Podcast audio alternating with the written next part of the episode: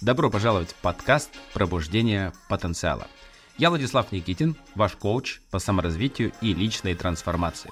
Вместе мы раскроем ваш внутренний потенциал и найдем скрытые возможности, чтобы достичь выдающихся результатов. Здесь мы исследуем мотивацию, подсознание и эффективные стратегии для достижения ваших целей. Готовы начать путешествие к лучшей версии себя? Тогда присоединяйтесь к пробуждению вашего потенциала. В этом выпуске мы поговорим о важности работы с телом и сознанием для достижения личного роста и раскрытия своего потенциала. Наш гость – нутрициолог, тренер по личностному росту и методолог. Расскажет нам о своем опыте и знаниях в этих областях. Она поделится секретами поддержания организма через биохимию и правильное питание, а также расскажет о методах и подходах, которые помогут нам стать лучше версией себя. Мы обсудим проблемы, с которыми сталкиваются люди э, при обучении и получении новых знаний, и предложим способы преодоления сопротивления и внутренних ощущений. Не забудем заглянуть внутрь себя и разобраться с женской и мужской энергией, как они влияют на нашу жизнь и выбор. И заключим мы разговором о важности инвестирования в собственное образование. Не пропустите этот увлекательный эпизод подкаста, который подарит вам новые знания, мотивацию и вдохновение на путь саморазвития и вызовет желание пробудить свой потенциал. А, всем привет! Сегодня у меня в гостях моя лучшая подруга Арина Политыка. Это тренер личностного роста, коуч, телесный терапевт и также очень крутой методолог. Арин, привет. Привет, привет. Ну что, мы сегодня поговорим о очень важных и животрепещущих темах, тех, которые Арина очень сильно разбирается, и я ее пригласил для того, чтобы она раскрыла вообще свое видение, как можно раскрыть внутренний потенциал через те вещи, которые она познала, да, тот опыт, который она приобрела, он очень дорогой и важный. Поэтому, я думаю, она сегодня очень крутые нам примеры приведет, именно как, как инструменты работы над собой и в то же время некие истории работы, которые произошли с ней. Ну что, первое, что я желаю тебя спросить, это то, что мы с тобой прошли очень большой путь, как а, два а, коллеги. Мы работали с тобой в тренинге а, личностного роста, и ты прошла такой же путь, как и я. В свое время была, можно сказать, моим наставником. Да? Мы прошли с тобой такой интересный путь от Слышь, ты кто такой решил меня подсидеть? Да, слушай, это были лучшие времена, когда мы с тобой работали вместе. Вот расскажи про этот этап своей жизни, Слушай, да, это был такой большой важный путь. И недавно у тебя был подкаст с Федором, который меня просто, знаешь, э, такими флешбеками туда постоянно возвращал, потому что на самом деле у нас в свое время был действительно очень классный, крутой тандем. И мне кажется, что для тебя это тоже была такой важной стартовой точкой, и для меня сто процентов это тоже было так же. В нашем союзе я научилась работать как раз-таки в команде, в паре, да, то есть до этого я была сильным экспертом просто сама по себе, а тут именно благодаря тебе и благодаря нашему сотрудничеству я как раз-таки училась и научилась работать в тандеме. Конечно, для меня это был большой путь, где, я не знаю, согласишься ты со мной или нет, но, на мой взгляд, были самые крутые, классные, большие результаты на тот момент. Я с тобой в этом согласен, потому что мы с тобой в тот момент болели, яро болели этим проектом. Ну, я сейчас до сих пор этим проектом занимаюсь. Но тогда мы в тандеме соединили две крутых энергии, это мужская и женская. Ты где-то жестче меня, несмотря на то, что ты да, в женской энергии находишься. Но вот этот тандем у нас был очень интересный, что мы вдвоем работали, когда-то менялись ролями, то я плохой полицейский, то, то, то ты плохой полицейский. Это было интересно. И результаты, которые были созданы у ребят, можно сказать, что это тоже очень крутые результаты. Посмотреть на команды, которые выходили из проекта, они сейчас очень много. Много я сейчас встречаю наших же выпускников, которые мы работали с тобой. Это, это круто, интересно. Это очень приятно. И, кстати, можно даже подумать, знаешь, на тему того, почему, ну, то есть вот ты сказал про мужское и женское, но много же было потом попыток э, как-то воссоздать какой-то похожий союз разными людьми, но далеко не всегда это давало тот самый результат, которого все так ждали. И вот можно подумать, допустим, что такого классного и сильного было в нашем тандеме, что дало вот этот результат, помимо того, что понятно, что ты мужчина, я женщина, да, но мне кажется, там были какие-то еще важные моменты. Вот я сейчас просто на это, про это начала тоже думать. Мне это прям интересно. Сто процентов там была еще какая-то вот наша дружба. То есть это точно влияло, потому что мне было не безразлично, какой будет результат, еще и потому, что я чувствовала какую-то ответственность, что ли, и перед тобой в том числе. Ну, то есть не хотелось и тебя подводить, При этом я понимала, что самой нужно быть в, какой-то ресур... в каком-то ресурсе ответственности для того, чтобы в этот же момент вроде как и ты мог, глядя на меня, тоже быть в этом ресурсе. Короче, какой-то такой интересный момент. Слушай, я могу сказать, как я чувствую, mm-hmm. что в других тандемах это не сработало по одной причине, что есть вероятность, что у людей не было настолько внутренней ответственности. Мы были заинтересованы в развитии этого проекта, и мы изнутри его создавали из точки А в точку Б, то приходящие, следующие поколения, они больше были как люди, которые воспроизводили этот проект. И вот им не хватало идеи понять, что это их, на самом деле, детище, в котором они могут создать что угодно. И вот эта вот мысль, она, наверное, тормозит ответственность какую-то, потому что у меня всегда было, что, блин, это круто, но есть еще что-то больше, и я готов за это время, пока здесь, создавать, создавать, создавать, создавать. Также я вижу, что люди приходят, как вот, знаешь, как наемные работники, они приходят на эту должность и просто говорят, ну, что мне делать? И по итогу еще не делают то, что нужно сделать. Почему-то внутри них не возникает той мысли, а что ты не развиваешься. Ну, то есть для меня пройти тот путь, который я прошел там как участник, человек, который проходил э, и достигал результата для себя, у меня всегда была мысль, круто, если я желаю быть тренером, так это же целый труд, это целые э, действия, которые я должен произвести над собой. Это обучение, это различные там, мастер-классы, это какое-то познание себя через вот это отдавание людям. Сейчас же это идет такое, ну, классно. Я там типа прошел какой-то свой путь полгода, и вот за полгода я вдруг стал самым там, великим человеком, который, за которым могут идти. Почему, вот, как думаешь, это тоже начало происходить? Почему люди стали менее ответственно подходить к собственной профессии? Наверное, надо об этом спросить у этих людей. Могу только лишь догадаться о том, что сейчас в целом есть на рынке, ну, так как мы говорим про тренинг личностного роста сейчас, да, э, он относится все-таки как-то к а, тому, что в целом происходит сейчас на рынке, да, инфобизнеса, того, что очень много появляется молодых, а, новеньких, не совсем опытных экспертов, которые, глядя на это все, начинают думать, что это какой-то супер легкий путь и легкие деньги. И тут можно просто, я не знаю, выйти на сцену и сказать, я тренер, и этого как будто бы достаточно. Ну, то есть, видя вот эту красивую картинку, э, там, тебя, меня с микрофоном, люди не понимают, какой до этого был проделан путь. Да, и там, прежде чем выйти и, и на сцену и начать действительно классно, круто выступать, было проделано огромное количество работы, было много вложено сил, денег, времени в то, чтобы стать тем человеком, за которым действительно хочется идти. И, возможно, просто не все это до конца понимают, на самом деле, может быть, и я когда-то это не понимала тогда, ну то есть, э, но при этом мне всегда был важен этот результат,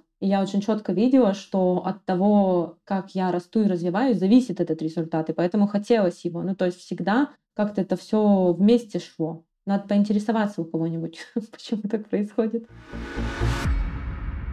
Что ты больше всего запомнила в тандеме я и ты? То есть вот когда мы работали вместе, какая такая самая крутая, может быть, история? А, давай, самая крутая история и самый а, крутой epic fail наших отношений как тренер, как тренера личностного роста. Да слушай, на самом деле было очень много крутых историй в том плане, что мы очень круто друг друга дополняли, и опять же, да, почему, допустим, на сцене мы всегда очень круто выглядели, потому что была какая-то, знаешь, внутренняя уверенность, и у меня, и у тебя я знаю, что э, мы друг друга поддержим. То есть, безусловно, было очень много сложных, непростых ситуаций, но в каждой из них я на сто процентов чувствовала поддержку от тебя, и это давало мне возможности э, стоять уверенно перед людьми. И, возможно, там с твоей стороны это тоже было точно так же, да? Помнишь, у нас были разные ситуации, внештатные, назовем это так, где нужно было очень срочно, резко принимать какие-то решения и при этом оставаться а, ну, как сказать, держать лицо перед людьми. Потом, допустим, когда мы приезжали, там уже в отеле обсуждали с тобой, да, что внутри каждого из нас происходил просто какой-то ураган, буря эмоций, но внешне это вообще никак не транслировалось, потому что я смотрела на тебя,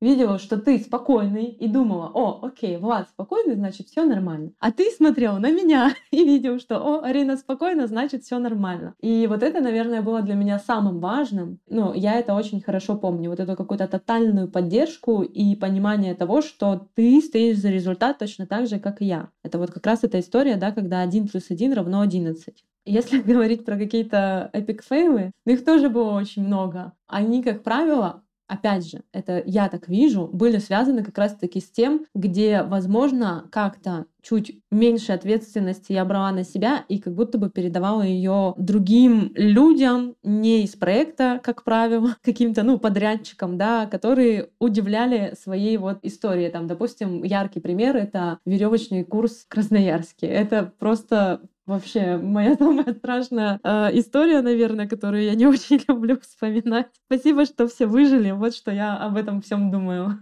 Это было очень интересно. Было очень много травмирующих каких-то испытаний. И это говорит о том, что видение веревочного курса наше и там, другого, другого специалиста это вообще наполнение совершенно другое. И ответственность в этом наполнении тоже почему-то другая. Да? То есть человек не осознает действия, которые он делает, потому что это очень важно. Каждое твое действие, особенно когда ты работаешь с людьми, оно по большей степени в любом случае ответственность на тебе есть.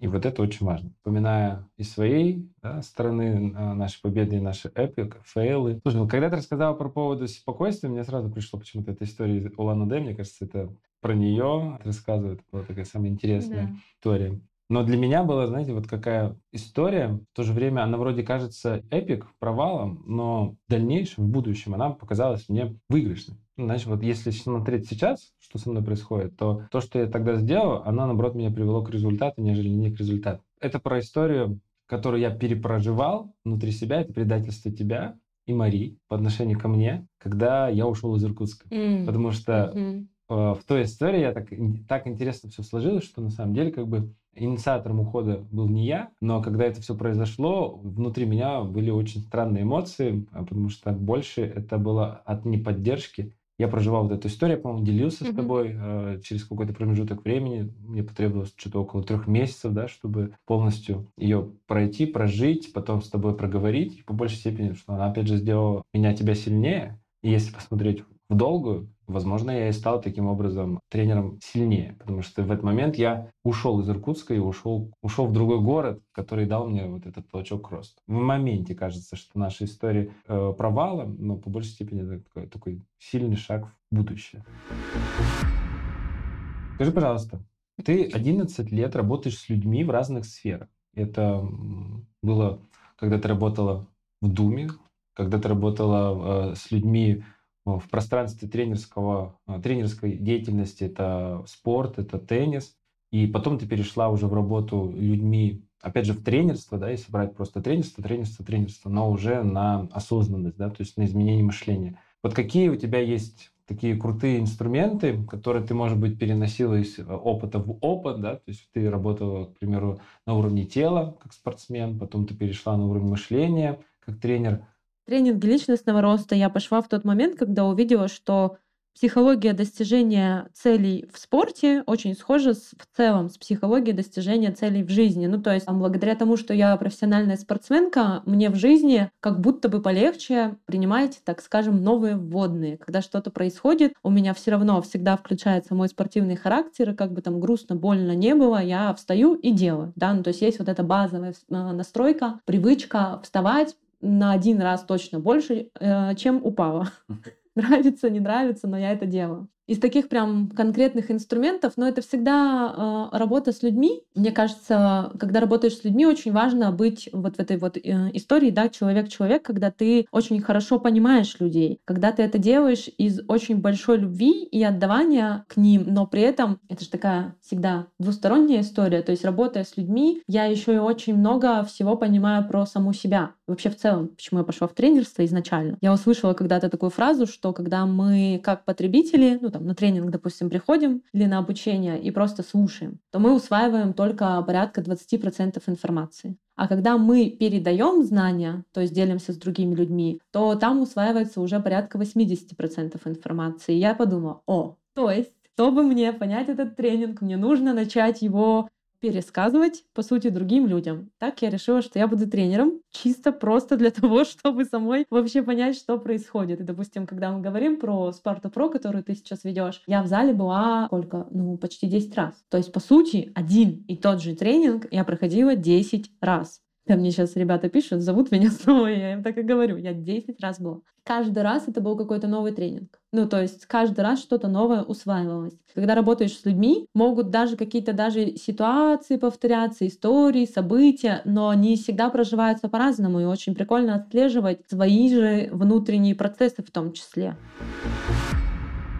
Какие у тебя есть практические инструменты для работы над своим мышлением? Над мышлением я очень люблю работать через коучинг. Это сто процентов, но тоже тут такая история. Не знаю, правильно это или нет, но как будто бы коучинг в чистом виде не совсем всем подходит. Ну, то есть это должен быть уже определенный определенной подготовки человек, да, для того, чтобы работать с ним чисто классическим коучингом. Там же ты вообще не можешь никаких ни советов давать, ни наводить даже на какие-то мысли, ничего. Ты можешь просто задавать вопросы. И здесь очень важен высокий уровень осознанности, поэтому, когда человек приходит с запросом на чистый коучинг, я обычно, ну, проверяю уровень готовности. Мне нравится работать именно через разные инструменты. То есть, допустим, если говорить про меня, в чем уникальность? В том, что я сочетаю в себе все эти методики. Что-то я могу взять с тренингов личностного роста, и, допустим, мне здесь конкретно очень важен результат. Можно бесконечно много к психологам ходить. Э, я сама это делаю, очень сильно это все люблю. Но что дальше? То есть часто люди ходят на тренинги и такие, а, у меня там 100-500 инсайтов. Окей, что такое инсайт? Да? Вот если переводить, даже это прям вот ин, внутри что-то. Что ты с этим делаешь дальше? У меня всегда вопрос. Потому что если ты в течение 72 часов не вытащил этот инсайт и не перевел его на уровень действий конкретных, то все, забудь. Нет у тебя никакого инсайта, ничего не поменялось.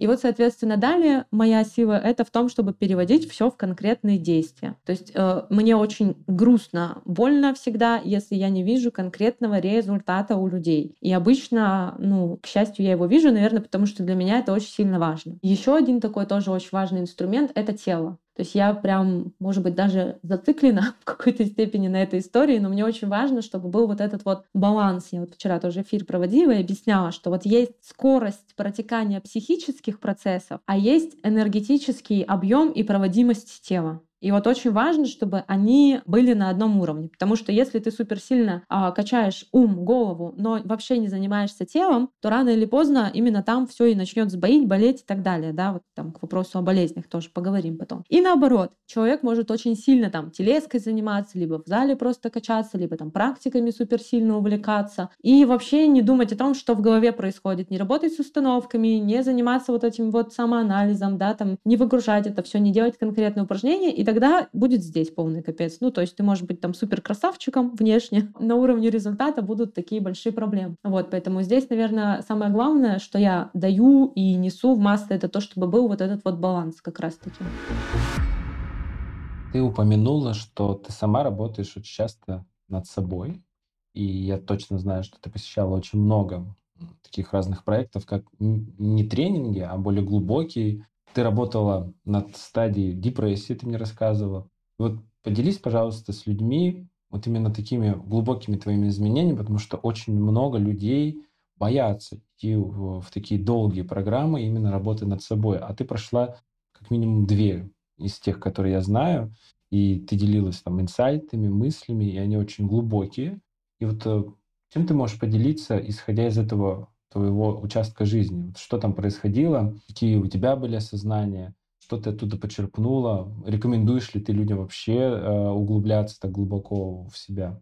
Слушай, точно да. Я вообще сторонник того, что нет предела совершенству. Это тоже, наверное, какая-то тема из спорта. Но мне кажется, для здорового человека абсолютно нормально постоянно расти, меняться, развиваться. Грустно, когда человек говорит все окей и остается на месте. И тоже это такая иллюзия. Мне кажется, что если человек остается на месте, то это он всегда автоматически начинает откатываться, откатываться обратно. Да? Ну, то есть невозможно зафиксироваться в одном состоянии, как минимум там мир все время меняется, что-то происходит. И таким образом, если ты не подстраиваешься под новые реалии, ну, не учишься, да, так скажем, жить в новом мире, то, ну, получается, что все, ты очень сильно отстаешь. И поэтому я сто процентов всегда за развитие, за рост. У меня было, да, действительно очень много разных обучений. Если говорить по поводу вот этих страхов, да, ты говоришь, многие боятся там какие-то долгие программы заходить или в терапию. Я считаю, что бояться точно не стоит по одной простой причине. А психика никогда тебя не пустит туда, куда не надо. Ну, вот это прям факт. Понятно, что есть какие-то неэкологичные там инструменты, это мы вообще не берем. Ну, то есть тут просто надо в адеквате находиться и понимать, что, э, что для тебя допустимо, что точно нет. Но если мы говорим про адекватный подход, да, там в тренингах и в терапии, то твоя же собственная психика никогда тебя не пустит в те процессы, к которым ты пока еще не готов. А если впускает, то это значит, что у тебя точно достаточно энергии и ресурса для того, чтобы это сейчас переварить. Особенно с хорошим, грамотным специалистом рядом. То есть ты и сам это можешь сделать на самом-то деле, но это может быть все очень долго, и, как правило, сами мы там э, загоняемся да, в каких-то мыслях и не всегда идем в нужном нам направлении. Поэтому очень важно, чтобы был какой-то человек со стороны, который может видеть твой путь и, ну, так скажем, просто подсветить тебе, куда лучше идти. Там ты сам, да, как тренер знаешь, что у тебя есть свой тренер. У любого нормального, даже спортивного тренера всегда есть свой тренер. И также там у коуча есть свой коуч, потому что, ну, э, ты так двигаться будешь гораздо быстрее. Я, допустим, когда зашла в программу, про которую ты сейчас говоришь, это сценарий жизни, э, есть такая тоже очень классная теория о том, что мы все по сути, живем, проживаем определенный сценарий. Далеко не всегда это наш сценарий. Не тот сценарий, который мы осознанно выбираем, так скажем. Мы думаем, что мы выбираем его, но на самом деле это сценарий, который, а, диктует нам общество, социум, так принято, так надо, плюс сверху еще добавляются наши там родители, их жизнь, их установки и так далее, и так далее. И вот из всего этого как будто бы собирается воедино наш сценарий. Но наш ли он? Это вот такой большой вопрос, которым я когда-то задалась, попала как раз-таки на такую программу, где нашла ответы на свои вопросы. И что случилось со мной там? Оказалось, что я пришла туда как раз-таки уже в не очень хорошем состоянии. А, у меня была депрессия которую я вообще не осознавала на тот момент. И это не та депрессия, которая вот там в соцсетях статусы грустные ставят, типа все плохо. Нет, это не эта история. То есть, как правило, когда это вот в формате уже такого диагноза от психотерапевта, это достаточно серьезная история. В большинстве своем людей отправляют на антидепрессанты, да, там и так далее. Но мне этого очень сильно не хотелось. У меня вообще с таблетками отдельная история. То есть я убеждена, что это такая вещь, к которой нужно прибегать в супер крайнем случае, потому что любые медикаменты, там всегда очень много побочных действий. Ты всегда как будто бы выбираешь, да, там типа одно или второе. Э, глаза или ноги, там что-то вот выбирай. Это просто моя история такая была. Потом расскажу. Слушай, ну это я даже где-то слышу, это как, знаешь, как в какой-то рассказе. Ты можешь вылечить это. Это, да. по-моему, про джинов. И джин на самом деле, они же демоны.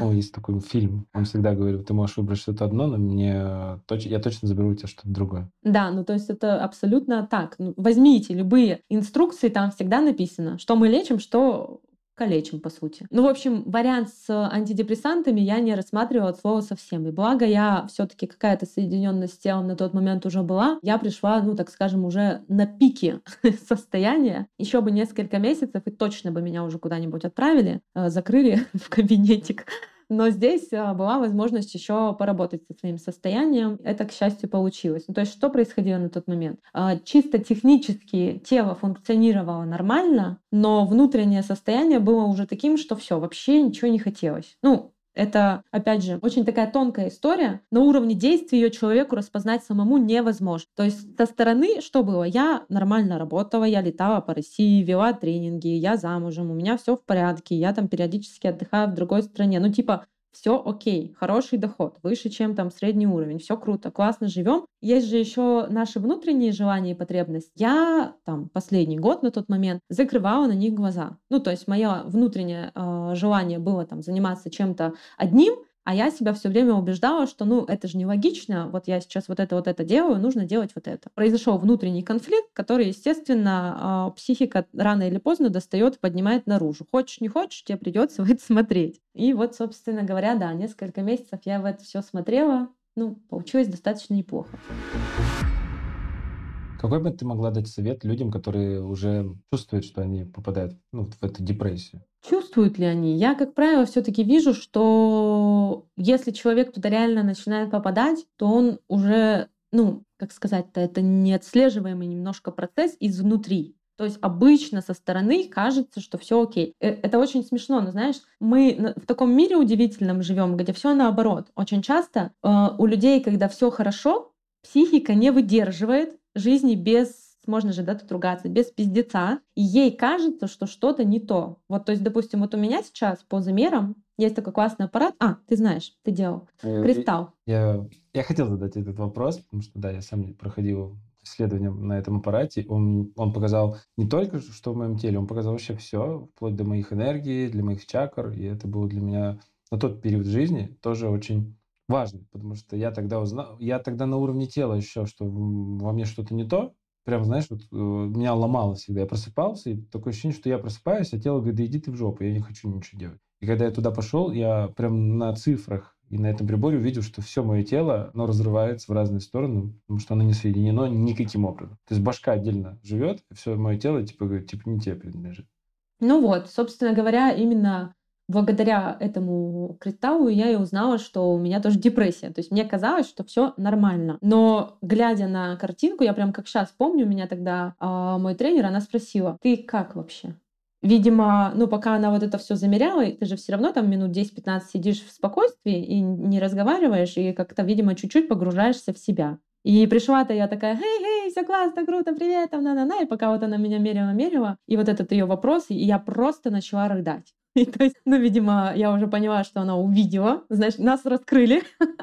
Как все на самом деле. Спрятаться не получится. Да, спрятаться не получится. И я разрыдалась. Я говорю, честно, плохо, очень. Но я говорю, у меня же сила воли, я же автор своей жизни, я должна, мне надо. Она, ну, то есть она говорит, и реально, там, получается, на приборе показываются все чакры, и вот из всех чакр у меня работала только одна. Это третья, как раз-таки сила воли. Вот чисто на этом мы и держались, так сказать. А все остальное, ну, было в таком жестком состоянии. Уровень депрессии 90, уровень стресса 90, эффект 90. Ну, то есть вообще никакого, никакой возможности реально адекватно жить свою жизнь. И мы начали с этим что-то по чуть-чуть делать. В общем, да, соединяться с телом, соединяться с собой. Мне тогда пришлось выйти из всех моих проектов, и я, причем, я помню, я прям смс писала из кабинета сразу начальнику, там, всем партнерам, потому что я понимала, что если я сейчас выйду отсюда, я опять начну думать, и я не смогу, потому что как? Ведь там же люди, меня же столько ответственность. Э, ну, в общем, да, это был такой интересный, конечно, этап моей жизни. Умереть и заново возродиться. Да, это очень непросто сделать в таком уже взрослом осознанном возрасте кажется, что ну как, я же ведь там пять лет собирала все это по крупицам, я все это строила, мне что сейчас это все нужно просто на стоп поставить? Это как вообще? Интересно было, да. Исходя из того, что тогда, можно сказать, ты такая умерла для всех своих проектов на тот момент э, и начала возрождаться для себя, вот сейчас ты такой входишь в новую стадию своей жизни, возрождение можно ее назвать. Я это вижу, потому что мы с тобой дружим, и я вижу, как у тебя все меняется тот проект, который ты еще один проходил, опять же, у, этой же, у этого же тренера, он же такой интересный, можно сказать, про возрождение, про рождение, да, про проживание. Ты его прошла, что в итоге э, оттуда получила, и как ты сейчас это используешь. Поговорим чуть позже о том, чем ты сейчас занимаешься, да, у тебя есть крутые э, компетенции ну, в твоей жизни, которые ты наработал, и ты сейчас э, развиваешь эти проекты в, ну, в своей жизни. Но вот расскажи мне про этот проект, потому что то, те мысли, которые ты мне тогда подарила, проходя этот проект, они меня очень сильно зажгли, потому что они даже это один инсайт повлиял там на мое видение да, этого мира. Это какой? Это про проживание, про то, что мы на самом деле все подростки, ни хрена не взрослые, и вот там ходят 30-летние, 40-летние, 50-летние подростки. Почему такая жопа происходит? Потому что мы на самом деле все дети, и в этом мире нет ответственных людей, именно по-взрослому нет ответственных людей. И мы этого не видим, мы этого не сознаем. Мы вроде... Почему в жизни нет реализованности? Да, то есть все там страдают, денег нет, там работы нет, меня государство не поддерживает. Так это же подростки. Вот если посмотреть период жизни, пока ты не повзрослел по паспорту, да, давай по паспорту, то родители отвечают за все. Но потом, когда ты взрослеешь по паспорту, по большей степени ты ищешь этих родителей вовне, типа государство что-то должно дать, там, работу мне должны дать, там, и так далее и тому подобное. Мы же не взрослеем. Что ты там увидела для себя в этом проекте? Да, это была психика на богатом. Вообще, я не знаю, если будет снова еще этот курс, я, мне кажется, туда отправлю всех просто. Это был, конечно, увлекательный аттракцион. Ну, о чем этот курс? По сути, он о том, что у нас есть определенные стадии взросления личности. Я, допустим, думала, что вот очень знаменитая история о том, что есть э, там внутренний взрослый, внутренний ребенок, внутренний родитель. А оказывается, у нас вот этих вот внутренних личностей, их гораздо больше. И по сути, когда мы все э, рождаемся, взрослеем, э, есть определенные этапы. Сначала мы все там младенцы, да, потом мы становимся детьми, проживаем этап ребенка, потом уже у нас получается подросток, не взрослый есть, это этап, который я для себя вообще открыла, я его никогда раньше не слышала. И только потом, по логике вещей, ты можешь стать взрослым человеком. А нам как кажется, что 18 лет, все, я взрослый. Но это вообще не так. Ты там про подростковый период говорил, я тебе скажу, что до подростка еще бы дорасти большинству. То есть, как правило, где-то уже на этапе младенец-ребенок все нафиг рушится. Ну, то есть встретить людей, которые реально просто взяли и прожили каждый из этих этапов так, как это должно было быть, как будто бы практически нереально.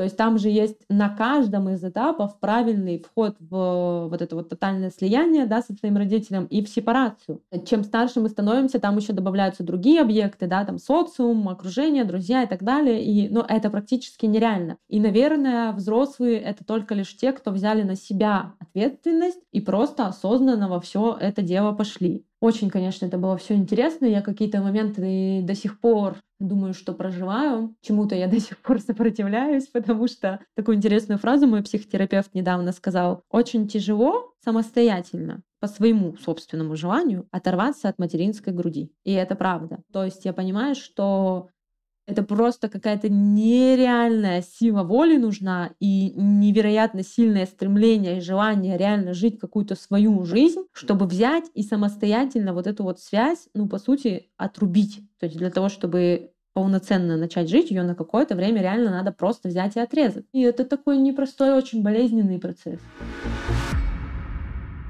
У нас же есть очень много убеждений и установок, которые нам с детства прививают, что надо заботиться о родителях, родители заботятся о детях, а еще есть родители, которые рождают детей для того, чтобы им потом блин, всю жизнь нужно было ходить за ними.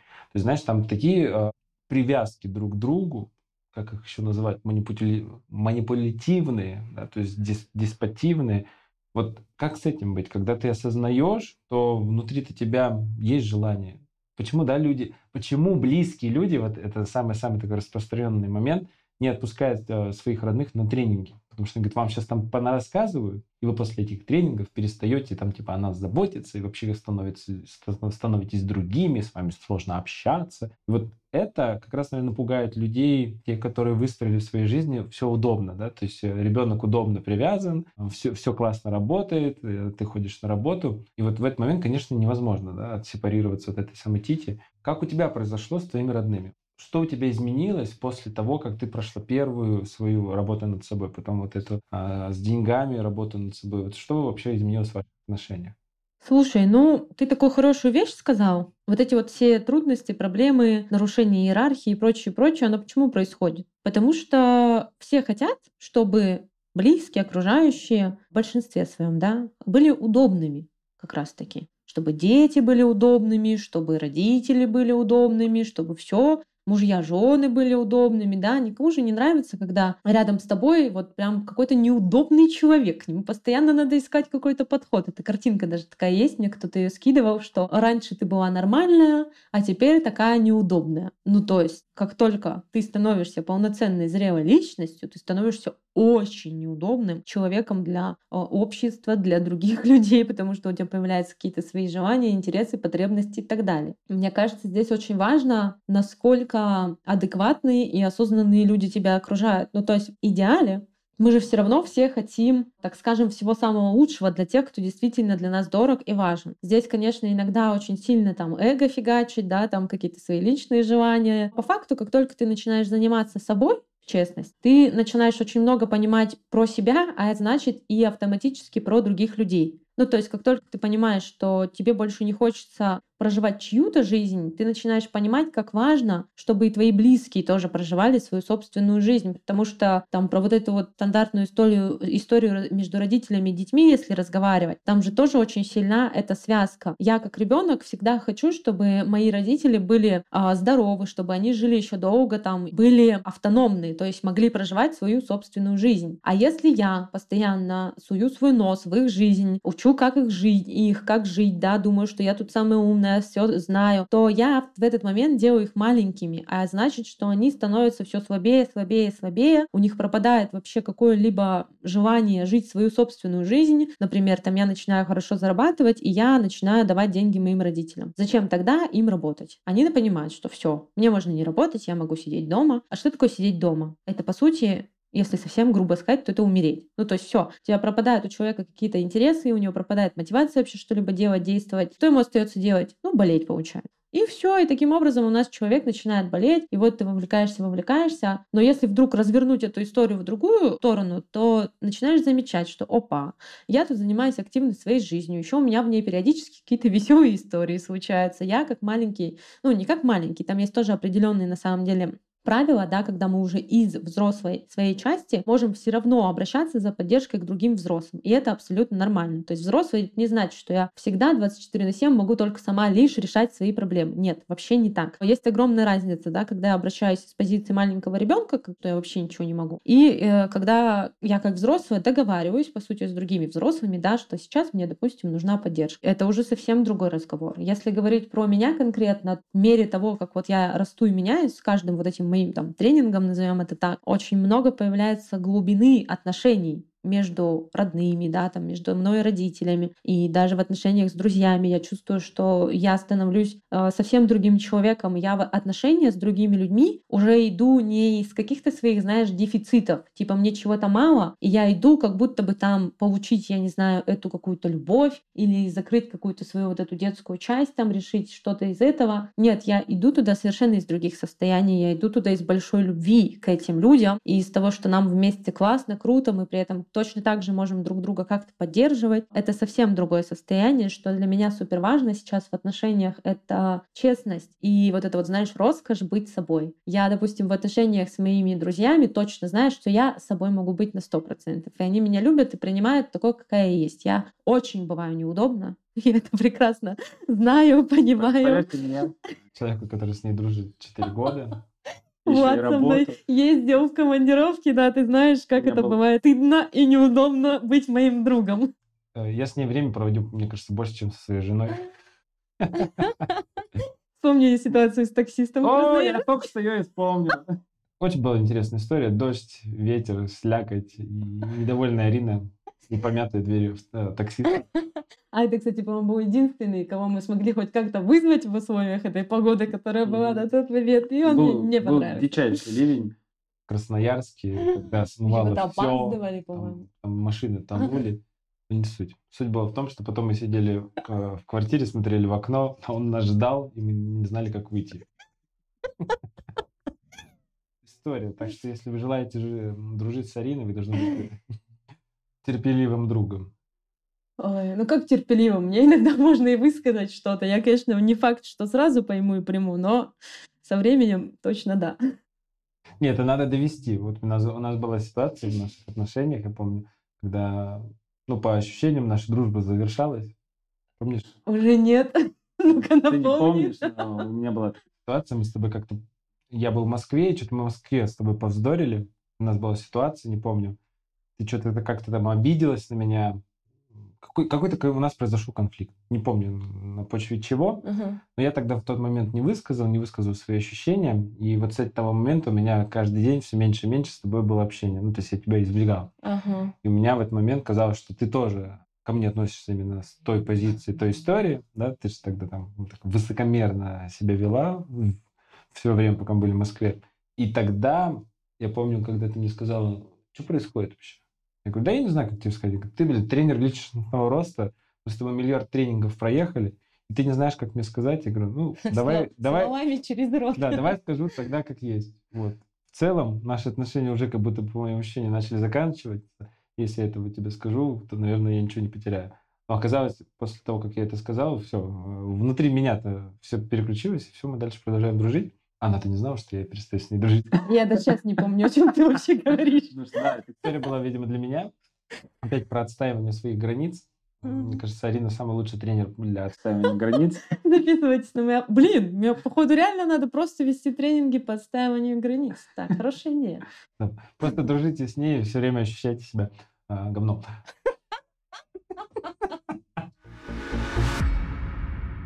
Расскажи, пожалуйста, ты отучилась на нутрициолога. У тебя, ты сертифицированный нутрициолог, и у тебя очень большие познания, так как у тебя был большой путь через тело. И ты вообще э, себя позиционируешь как человек, который работает с телом. И вот как ты используешь свои эти знания нутрициолога для улучшения ну, вообще тела, улучшения мысли, улучшения сознания? Вообще как это работает на меня? Я, да, действительно очень много работаю с телом, Это, наверное, началось с того, что я вот была всегда в профессиональном спорте, потом я работала тренером э, в фитнесе, в world классе, естественно, там все такое очень стандартный фитнес. Вообще, как я, кстати, пришла в тренинги личностного роста и почему тренером стала, у меня был мой основной запрос — это исцелиться. То есть я когда начала проходить активно тренинги, ну, уже в таком более взрослом, осознанном возрасте, у меня было аутоиммунное заболевание соединительной ткани, это склеродермия, и это диагноз, который считается неизлечимым. Мне вообще говорили, что там, типа, неизвестно, сколько вам осталось, каждые три месяца нужно лежать было в стационаре, то есть из трех один месяц всегда надо а, в больнице проводить. Мне выписывали тогда очень много всяких разных таблеток, вот к вопросу о том, что я сказала, да, что у любых э, лекарств всегда очень много побочек. У меня на тот момент нога вроде как стала, да, проходить, но очень сильно село зрение я начала читать, смотреть, что там, поняла, что надо, короче, реально выбирать, типа нога или глаза. Подумала, какой-то не очень прикольный выбор, типа видеть или ходить. И я тогда очень много мучила вопросов врачей с вопросом о том, можно ли не пить эти таблетки. Естественно, они мне все говорили, нет, нельзя, нет, нельзя, нет, нельзя, пока мне не попался вот один врач, я как сейчас помню этот день, этот прием, сказала, как доктор, я, конечно, не могу вам сказать, что не пейте, но чисто по-человечески, я бы типа сильно подумала, что у вас с головой. В том плане, что это такое очень редкое заболевание, ни у кого нету его в роду моем, то есть, скорее всего, это какая-то даже не наследственная история. Ничего не предвещало беды. А что здесь важно, я до, э, за полгода до того, как у меня появился диагноз, прошла абсолютно всех врачей, всех специалистов. Везде мне поставили, что я здорова. Все анализы были идеальны, и через полгода у меня начинается вот эта вот вся история. Очевидно, что это что-то, что я точно сделала, ну, создала, по сути, себя сама. Я начала очень сильно изучать эту тему. Она мне тогда посоветовала какие-то первые книги по психосоматике. Это был там еще какой 16-17 год. И вот я начала активно-активно это все изучать, смотреть, читать, читать, читать и как-то погружаться в эту тему. И вот все мои первые тренинги, они были об этом. У меня основная такая симптоматика, может, еще как-то проходила, но у меня долгое время, там первые пару лет, а вот до 19 наверное, года, долго не проходили судороги. То есть каждый день абсолютно в течение дня, там по 10 раз на дню у меня дико сводила мышцы, и это не так, как вот просто бывает у кого-то типа на тренировке, это адская такая боль, к которой я уже настолько привыкла, что, ну типа я если сижу, у меня свело полутела, мне окей, я могу в принципе и сидеть и общаться, и разговаривать, и все нормально. То есть я привыкла это все игнорировать.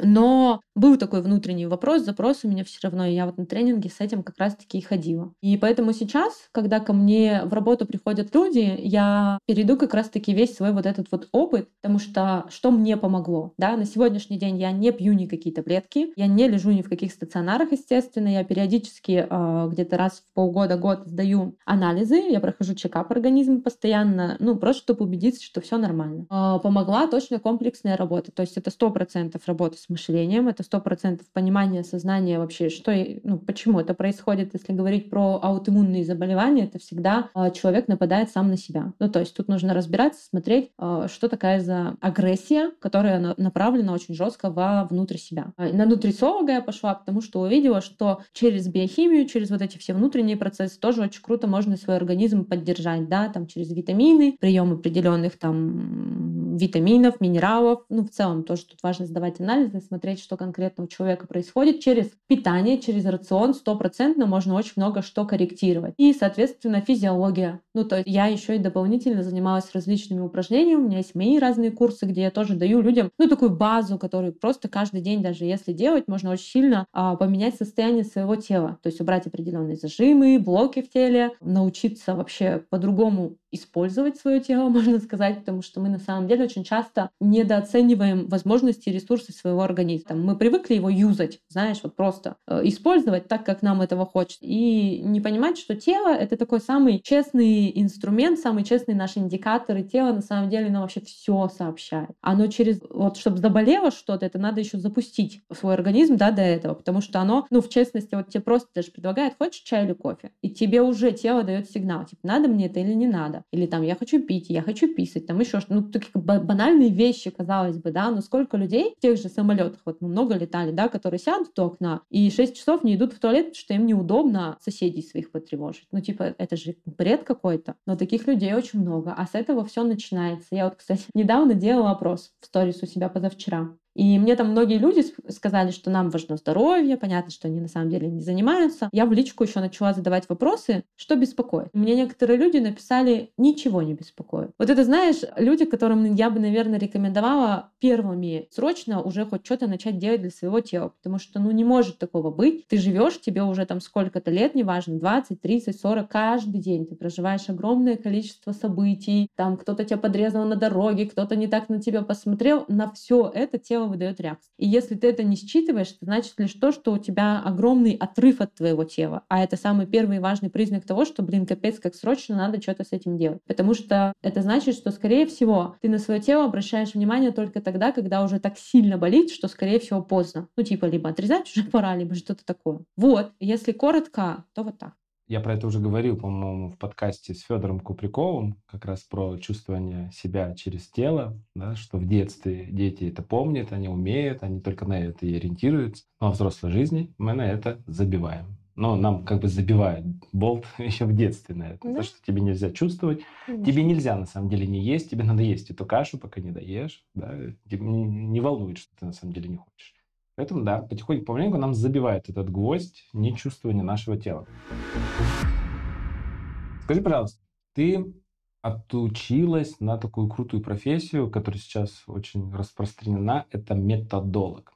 Вообще, что это за зверь? Кто этот человек? Я много таких людей слышал, но чем они занимаются, чем они могут быть полезными, вообще как ты можешь быть полезным людям, которые вот а, хотят заниматься и давать свое добро причинять добро людям, да, переносить свои знания другим, отдавать. Это, к примеру, там те же самые коучи, психологи, нутрициологи, не знаю, тарологи, люди очень, ну, таких профессий помогающих, но у них есть очень большой затык. Они не умеют, в первую очередь, это правильно преподнести, чем они занимаются, и правильно передать. Потому что передать знания – это тоже определенная методология. Да? То есть это не просто так, вот у меня есть что-то в голове, я сейчас тебе просто скажу, ты это возьмешь. Нет, это не работает.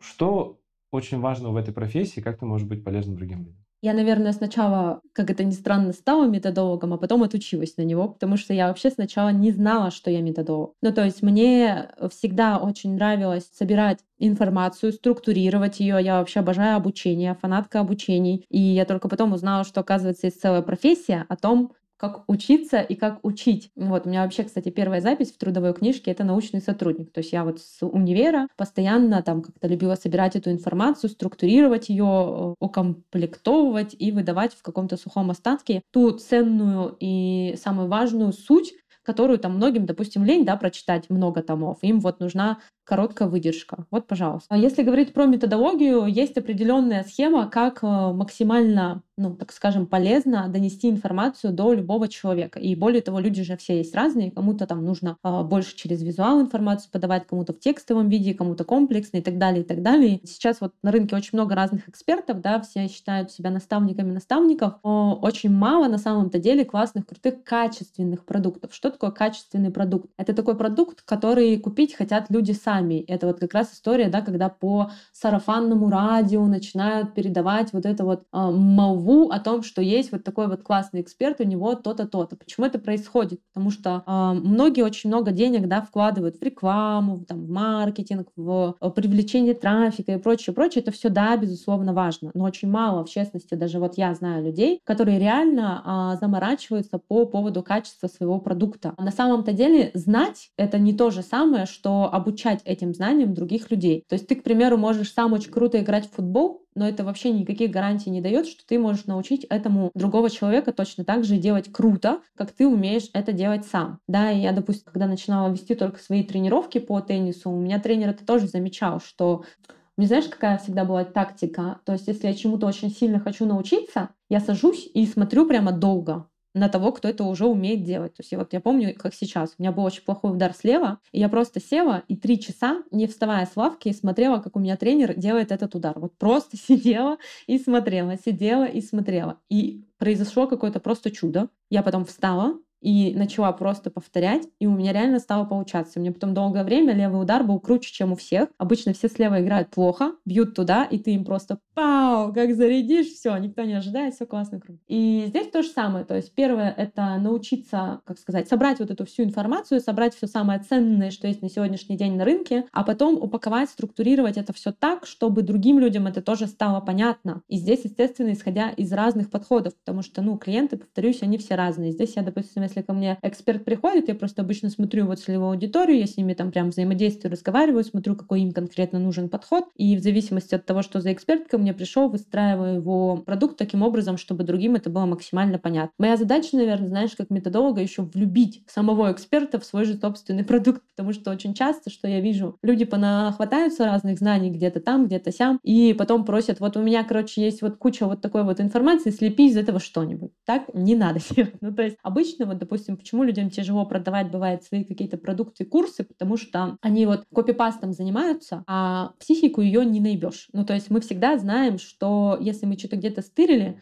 мы об этом будем знать подсознательно. И у нас может даже стоять такая блокировка, что типа я продавать не буду, потому что я знаю, что меня там рассекретят, найдут, узнают, что я на самом деле ничего не знаю, да, и так далее. Но в честности я убеждена, что каждому человеку есть чем поделиться. Возможно, это будет не то, что ты сам себе там придумал, да, может быть, это будет вообще какая-то другая сфера, информация или что-то еще. Но если у тебя есть вот этот истинный запрос делиться знаниями, это значит, что все-таки ты можешь быть чем-то полезен. Но тут надо понять, чем конкретно и во что лично для тебя это всю историю эту упаковать. Соответственно, тебя нужно распаковывать, смотреть, разбирать как эксперт, и потом просто через методологию это все выдавать. Исходя из методологии, когда ты обучался, ты, мне, ты поделился со мной такой интересной мыслью, и она мне сейчас очень нравится. Я часто рассказываю на тренингах, использую ее как один из инструментов. То, что на сегодняшний день очень много, на самом деле, у нас появилось инфопродуктов. Да? Mm-hmm. То есть много людей передают свои знания, но люди, которые передают свои знания, столкнулись с самой главной проблемой. Это получение этих знаний. То есть люди не готовы получать, не готовы обучаться. Да? То есть это такая самая главная проблема. Продать я могу 100 клиентам, из этих 100 клиентов, к примеру, 10 только выучат э, до конца мой продукт. Ну или вообще станут носителями этого продукта. Вот исходя из того, из этих данных, которые ты мне тогда рассказал, можешь дополнить вот эту мысль э, еще глубже? Какие у тебя видения на вот, э, на, то есть почему люди не обучаются, почему у нас вот эта гонка покупки, куча по, покупки разных продуктов, я типа, вот я сейчас куплю себе новый марафон, стану осознаннее, или вот я сейчас куплю себе новый тренинг про женственность, и опять стану жен, женщиной. Вот как ты относишься и вообще почему это стало таким бич, бич, бич проблемой? Во-первых, сейчас действительно очень много на рынке разных продуктов, и существует такая иллюзия у ума человеческого, что если я потребляю контент, то вроде как уже что-то полезное я создаю. Но это не так. Вот мы вначале об этом говорили, да, что помимо вот этих всех инсайтов, информации, всего-всего остального, важно еще переводить все в конкретные действия. Здесь у меня тогда встает вопрос а, к самим продуктам. Ну то есть, а как тогда в этих курсах все так построено, что человек не переводит это все на уровень действий. То есть там же есть, помимо того, что просто взять и выгрузить всю ту базу знаний, которая есть у эксперта, есть очень много разных технологий, да, есть геймификации, есть различные там инструменты, как вовлечь человека и так далее, и так далее, и так далее. Я вот именно об этом и говорю. Существует очень много разных продуктов, которые вот чисто, знаешь, такой теоретической базой являются, но они не дают никакой конкретной пользы в том плане, что они не переводят. Внутри нет мотивации переводить всю эту информацию для клиента в конкретные действия. Потому что вот, допустим, чем отличается та программа, которую мы с тобой вели? Может быть, там не так много теоретической какой-то информации, там очень много практики. Поэтому те результаты, которые люди создавали у нас там за три месяца, они их настолько удивляли, что оказывается, если делать действия каждый день, то будет какой-то результат. И это просто удивительно. И на сегодняшний день, на мой взгляд, этого очень сильно не хватает многим экспертам. Почему? Потому что не так уж много, в частности, экспертов, которые сами готовы в своей жизни что-то создавать вот именно на уровне действий. Все хотят быть какими-то, я не знаю, теоретиками и так далее, но, на мой взгляд, это не так ценно. То есть я очень сильно люблю результат. Вот у меня в целом, вот тебя Мари, да, была недавно на, подкасте, она там про Сюцай много рассказывала, там есть какая-то цифра судьбы. Вот у меня она как раз тоже про результативность. То есть у меня вообще в целом вся моя жизнь, она всегда вокруг результата. И вот есть люди, которые процессники, а есть те, которые за результат отвечают. Вот я за результат 100 100%. Если я не вижу долгое время э, результат, для меня долго это, допустим, месяц, это уже долго. Ну, типа, если я за месяц не вижу результат, мне обычно очень э, грустно становится. Мне очень важно чувствовать его в моменте. Это значит, что все клиенты, которые ко мне приходят, они тоже его почувствуют 100% уже за первый месяц. Потому что если нет, ну, это не ко мне. Если про методологию говорить, то там прям есть конкретные механики и техники, что можно внедрять в продукты внутрь, чтобы ну, все заработало. Вопрос, заинтересован в этом эксперт или нет. Если да, welcome. Если нет, ну, продолжайте в том же духе. А как ты относишься к тому, что люди, которые вот, ну, приходят в разные программы, давай так, не будем про разные программы говорить, возьмем нашу программу, mm-hmm. да, где я работаю в тренинге, и ты была тренером этого продукта. У нас мы очень сильно стоим за результат. Мы иногда за результат спрашиваем даже очень строго. И вот с чем мы больше сталкиваемся, это с нытьем людей, да, когда мы спрашиваем за результат. Как думаешь, почему они ноют, почему они страдают, почему они не хотят этого результата? Как людям донести, что человек, который стоит за твоим результатом, это очень сильный человек, потому что много специалистов в нашей сфере, они не стоят за твоим результатом, им в целом не очень важно. Они как говорят, это твоя ответственность, достиг класс, не достиг, увы. Но мы стоим за результат. То есть мы стоим за слово, которое клиент мне дает. Да? То есть он дает, говорит, я хочу похудеть. Я стою за то, чтобы он похудел. А не страдать начинает. Почему это происходит? Страдать вообще это такая, э, я не знаю, приятная особенность нашей нации.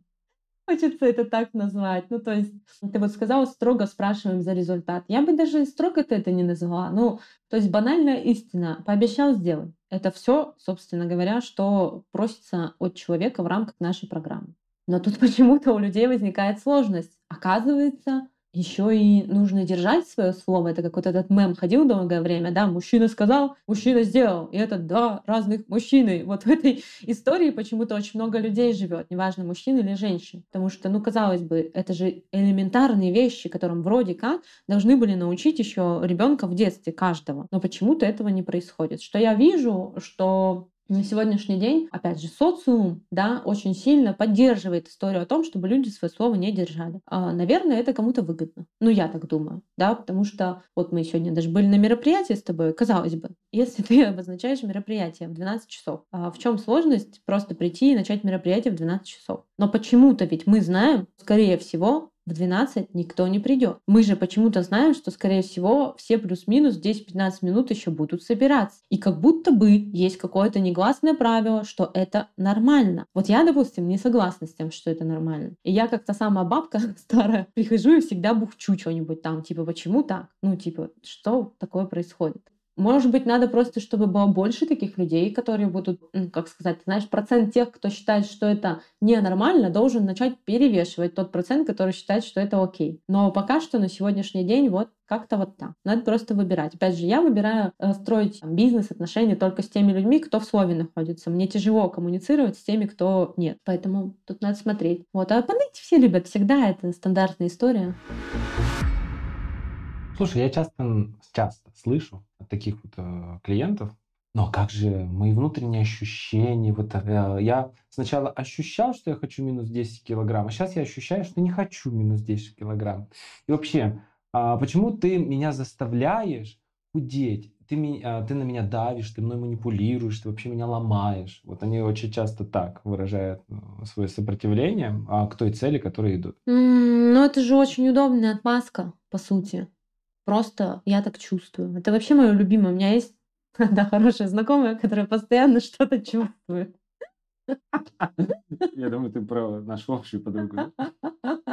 Типа шутки шутками, но в какие-то серьезные дела с такими людьми как будто бы не хочется идти в том плане, что ты знаешь, что ну, я не могу с ней находиться в твердой договоренности, допустим. Раньше не могла, сейчас уже могу, я говорю, она меняется, да. Но раньше точно нет. То есть никакие там мероприятия совместные, ничего проводить невозможно, потому что э, вот я так чувствую. У нас был очень показательный пример в Таиланде. Мы проводили ретрит, и у нас там было четыре эксперта. Три которых, э, ну, я и двое, которых я очень хорошо знаю, кто в контексте со мной окей, и одна, которую я вообще вот, ну, там, пару раз видела, и на мероприятии, когда уже собрались люди, начался какой-то трэш, на мой взгляд, потому что она вдруг решила, ну, то есть она должна была проводить с нами процессы, а тут вдруг она почему-то решила, что она сама пошла в какой-то там процесс, ей там что-то поплохело, и начались такие штуки, что типа дайте мне срочно поесть, а у нас там контекст мероприятия не предполагал, что мы будем все есть, потому что если бы люди поели, им бы потом было плохо. И мы объясняем, что типа мы еды тебе сейчас не дадим, потому что, ну, у нас люди, у нас процессы. Она говорит, вы пока мне поесть не дадите, я вести ничего не буду. И вот мне как с такими людьми в дальнейшем вести вообще хоть какие-то дела? Ну, то есть у меня клиенты сидят, и она вот прямо перед ними вот это вот начинает все устраивать. Это просто детский стат. Ну, то есть для меня это тотальная безответственность и неспособность управлять какими-то элементарными вещами, как свое собственное тело и свои собственные эмоции. Ну, и если там где-то в твоей личной жизни там твои близкие это принимают, окей, это твое дело, живи как хочешь. Но если мы с тобой договариваемся на мероприятие, я в ответственности перед людьми, которые заплатили мне деньги, ну, и для меня это недопустимо. Ну, то есть меня в эти моменты очень сильно бомбит. Я сидела, я прям говорила девочкам, что, типа, коммуницируйте с ней, пожалуйста, сами, потому что я, скорее всего, ее только за борт сейчас скину. Ну, типа, это единственное мое решение вопроса в этот момент. Все, ну то есть я понимаю, что мне лучше отстраниться, потому что я очень импульсивная. Если я начну вовлекаться, все, всем хана, поэтому я лучше сяду и буду дышать просто, дабы успокоиться отвечая на вопрос про клиентов, ну, то есть тоже очень важно понимать, с кем ты хочешь работать. Вот мы сегодня про классную штуку, да, на мероприятии говорили, про то, чтобы собеседование некое с клиентами проводить тоже, потому что э, долгое время я, допустим, сама играла в эту игру, где я тащила людей, говорила, пойдем, тебе это надо, давай, но в какой-то определенный момент я из этого выросла и поняла, что, ну, мне больше это не интересно. Сейчас я очень четко отбираю в работу только тех людей, кто в осознанности находится и кому важен этот результат тоже потому что можно бесконечно долго, как там, можно привести э, тысячу коней к водопою, да, но ни одного из них мы не сможем заставить напиться, если он сам истинно этого не захочет. Вот это, наверное, об этом история. Слушай, было, было у меня на таком мероприятии, я покупал обучение, и там тоже были вебинары, созвоны, О, лекции. В какой-то момент, да, я рассказывал как раз Арине свои ощущения. А, я сижу, жду, а, у меня в календаре все записано, все дела подбиты. В какой-то момент в чате приходит такое сообщение, говорит, слушайте, у меня сегодня чувствование, у меня а, есть такое ощущение, что сейчас все пространство, вся вселенная говорит, что вот прямо сейчас проводить это мероприятие не, не надо. И поймите меня, что это будет наилучший вариант по энергии, по всему. Нам нужно перевести на два дня. Я такой красивой истории переноса лекции еще давно не видел. В том пространстве все говорят, да, тебя понимаем, мы себя чувствуем. Ты посещала как-то один из наших еще один проектов для женщин, а, о мужчинах. И очень часто мы сейчас слышим женщины с яйцами, женщины с яйцами, они чего-то достигают, побеждают. А что такое быть женщиной истинно? И вообще мужская энергия разве плохо для женщин? Вот э, очень часто, да, как будто порицает, что женщина не может а, двигаться куда-то там в мужской энергии. Так у мужчины же тоже есть женская энергия. Вот мужская и женская энергия. Это про что? Как этим пользоваться? Для чего, для чего вообще нам в уши льют эту информацию? Сейчас, знаешь, так смешно, очень много тренингов о том, как быть женщиной. Я на это все смотрю и думаю, конечно, вообще. Разводила 21 века. Ты подойди к зеркалу, там, не знаю, штанишки, юбочку сними и посмотри, кто ты есть. Все, спасибо. Деньги переведи на карту или по номеру телефона. Ну, то есть, в смысле, как быть женщиной? Ты ей уже родилась. Хочешь, не хочешь, ты уже живешь в этом теле, в этой жизни. Э, нравится тебе это, не нравится, как говорится. Все вот так. Другой вопрос, как э, у нас же тоже есть свои определенные задачи, да, мы зачем-то приходим в этот мир, для чего-то мы рождаемся в мужском теле, для чего-то в женском, энергии текут по-разному, физиология разная, и хорошо бы просто знать все эти процессы. Ну, то есть э, вот пойти куда-то и узнать, о том, а какой мужчина, а какая женщина, не в плане того, каким ты должен быть, нет, а в плане каких-то банальных физиологичных процессов. Ну, то есть отрицать, что я как женщина и ты как мужчина, мы разные, ну, будет глупо. То есть у нас разные потребности, у нас разная физиология, у нас по-разному идут наши циклы, да, есть э, чисто э, на гормональном уровне все эти процессы, они объясняются, как устроен мужской цикл, как устроен женский цикл. У меня даже отдельный вебинар раньше был на эту тему. Ну, то есть просто зная себя, тебе становится все про себя понятно. Но то, что у тебя есть и женская, и мужская энергия, это очевидно. То, что ты проживаешь там разные этапы, да, э, в зависимости от того, там говорят, что есть такая одна из теорий о том, что мужчина рождается в женской большей энергии, и по мере взросления он доходит до своей истинно мужской, и женщина, наоборот, типа рождается в мужской, и по мере взросления приходит свою истинно женскую. Это тоже такая интересная очень теория. Не знаю, Мария рассказывала, нет, вчера про нее на подкасте. Ну, то есть вот она мне первый раз про нее рассказывала, рассказала. Я не очень люблю вот эти все стереотипные вещи по поводу того, что там женщина должна готовить борщи, э, убирать дома. Но мы живем в 21 веке. Если когда-то раньше это реально требовало огромного количества усилий, сейчас что такое приготовить борщ? Это 20 минут делов. Что такое убраться дома? Это запустить робот-пылесос, машинку, посудомойку и все остальное. Ну, если у тебя на это нет денег, это уже другой вопрос. Тут это другой тренинг нужно пройти, да, но в честности, Сейчас все очень просто становится, да, там то же самое, если раньше добыть пищу нужно было там мамонта этого найти, заколоть, еще что-то как-то сделать, сейчас это все гораздо проще делать. Ну, то есть сейчас немного другие единицы измерения, там нужны ресурсы на то, чтобы жить ту жизнь, которую как бы в идеале все хотят. Я за то, что мужчины, что женщины, они могут реализовываться так, как их душе угодно, и это просто моя ответственность в том, чтобы, ну, так скажем, решать все свои потребности, да, и решать их так, как мне этого хочется. Если кто-то мне скажет, что типа я не хочу детей, ну, значит, с этим все окей, имеет право. И, или если кто-то скажет там, я не хочу, не знаю, жениться, выходить замуж, тоже окей. Конечно, я могу поразбирать это с точки зрения там системности, допустим, законов, да, мы же можем разобраться, потому что существует определенная система жизни. И в идеале мы все приходим в этот мир, чтобы продолжать род, да, и тогда тут можно посмотреть, а почему ты их не хочешь, а где ты там не на своем месте стоишь и так далее, и так далее. Но опять же, это должен быть запрос у человека. То есть, может быть, у него сейчас и нету. И что тогда в этом копаться? Отвечая на твой вопрос, как быть э, женщиной, просто быть. Ты где-то шуточку такую слышал, что, блин, как классно, что э, мы, мы, мы добились того, что женщины теперь могут работать, ну, там мужчина, там в шутке было про мужчину. Он говорит, так а мы сели, посмотрели, что столько много женщин не платят налоги, и мы подумали, надо внедрить мысль, чтобы они пошли работать. И вот теперь все женщины работают, платят налоги и страдают, потому что мужчины не работают. Переход произошел, да? В завершении нашего подкаста поделись, пожалуйста, своими инсайтами нашего разговора, какую такую пользу ты можешь в конце дать нашим слушателям ну, что самого главного хочется сказать? Э, развивайтесь, не стойте на месте. Мы вот сегодня с Владиславом вспоминали очень смешную историю о том, как когда-то, несколько лет назад, меня очень активно звали на тренинг. Он стоил 5000 рублей, и мне казалось, что это просто как так? Это чуть ли там не все мои деньги. Мне на тот момент, наверное, доход 1030 в месяц был. И, ну, правда, казалось, что это вообще какое-то обдиралово, и меня просто хотят обмануть, я не знаю. Но по факту э, то ключевое в моей жизни все-таки пойти и начать меняться. Оно очень много что дало мне в этой жизни. У меня такая есть позиция по жизни. Если что-то делаешь, то делай это хорошо, либо вообще не делай. Ну, то есть, мне кажется, классно быть в честности с собой. И если вы слушаете все-таки сейчас этот подкаст, то, наверное, где-то в глубине души у вас все-таки есть запрос на какие-то истинные изменения. Если он есть, тогда все, что нужно сделать, это просто сделать. Встать и сделать. У вас точно есть там инструменты вокруг, вы их знаете, видите, вот у вас Владислав в поле есть, да, есть я. Можно, в общем, найти какого-то эксперта, который сто процентов вас в этом поддержит. Самое главное — это смотреть всегда на результаты человека. То есть, допустим, чаще всего ко мне идут в работу, потому что видят мой собственный результат. Да, когда-то для меня тренинг за 5000 рублей был просто too much. Сейчас я прохожу программы за 350. И я считаю, что это более чем приемлемо. Да, там и я, и ты за эти годы просто миллионы инвестировали в свое собственное развитие, в рост, тренинги, и это точно было не зря. Ну, то есть оно того стоило на миллион процентов. Кстати, видео нет, я недавно рассказывала. Оказывается, если взять все население планеты Земля, то процент тех, кто купил хоть какой-то курс по доп. образованию, знаешь, какой? Вот мы с тобой крутимся в этой сфере, и нам кажется, что все уже обучаются, учатся и так далее. 7%.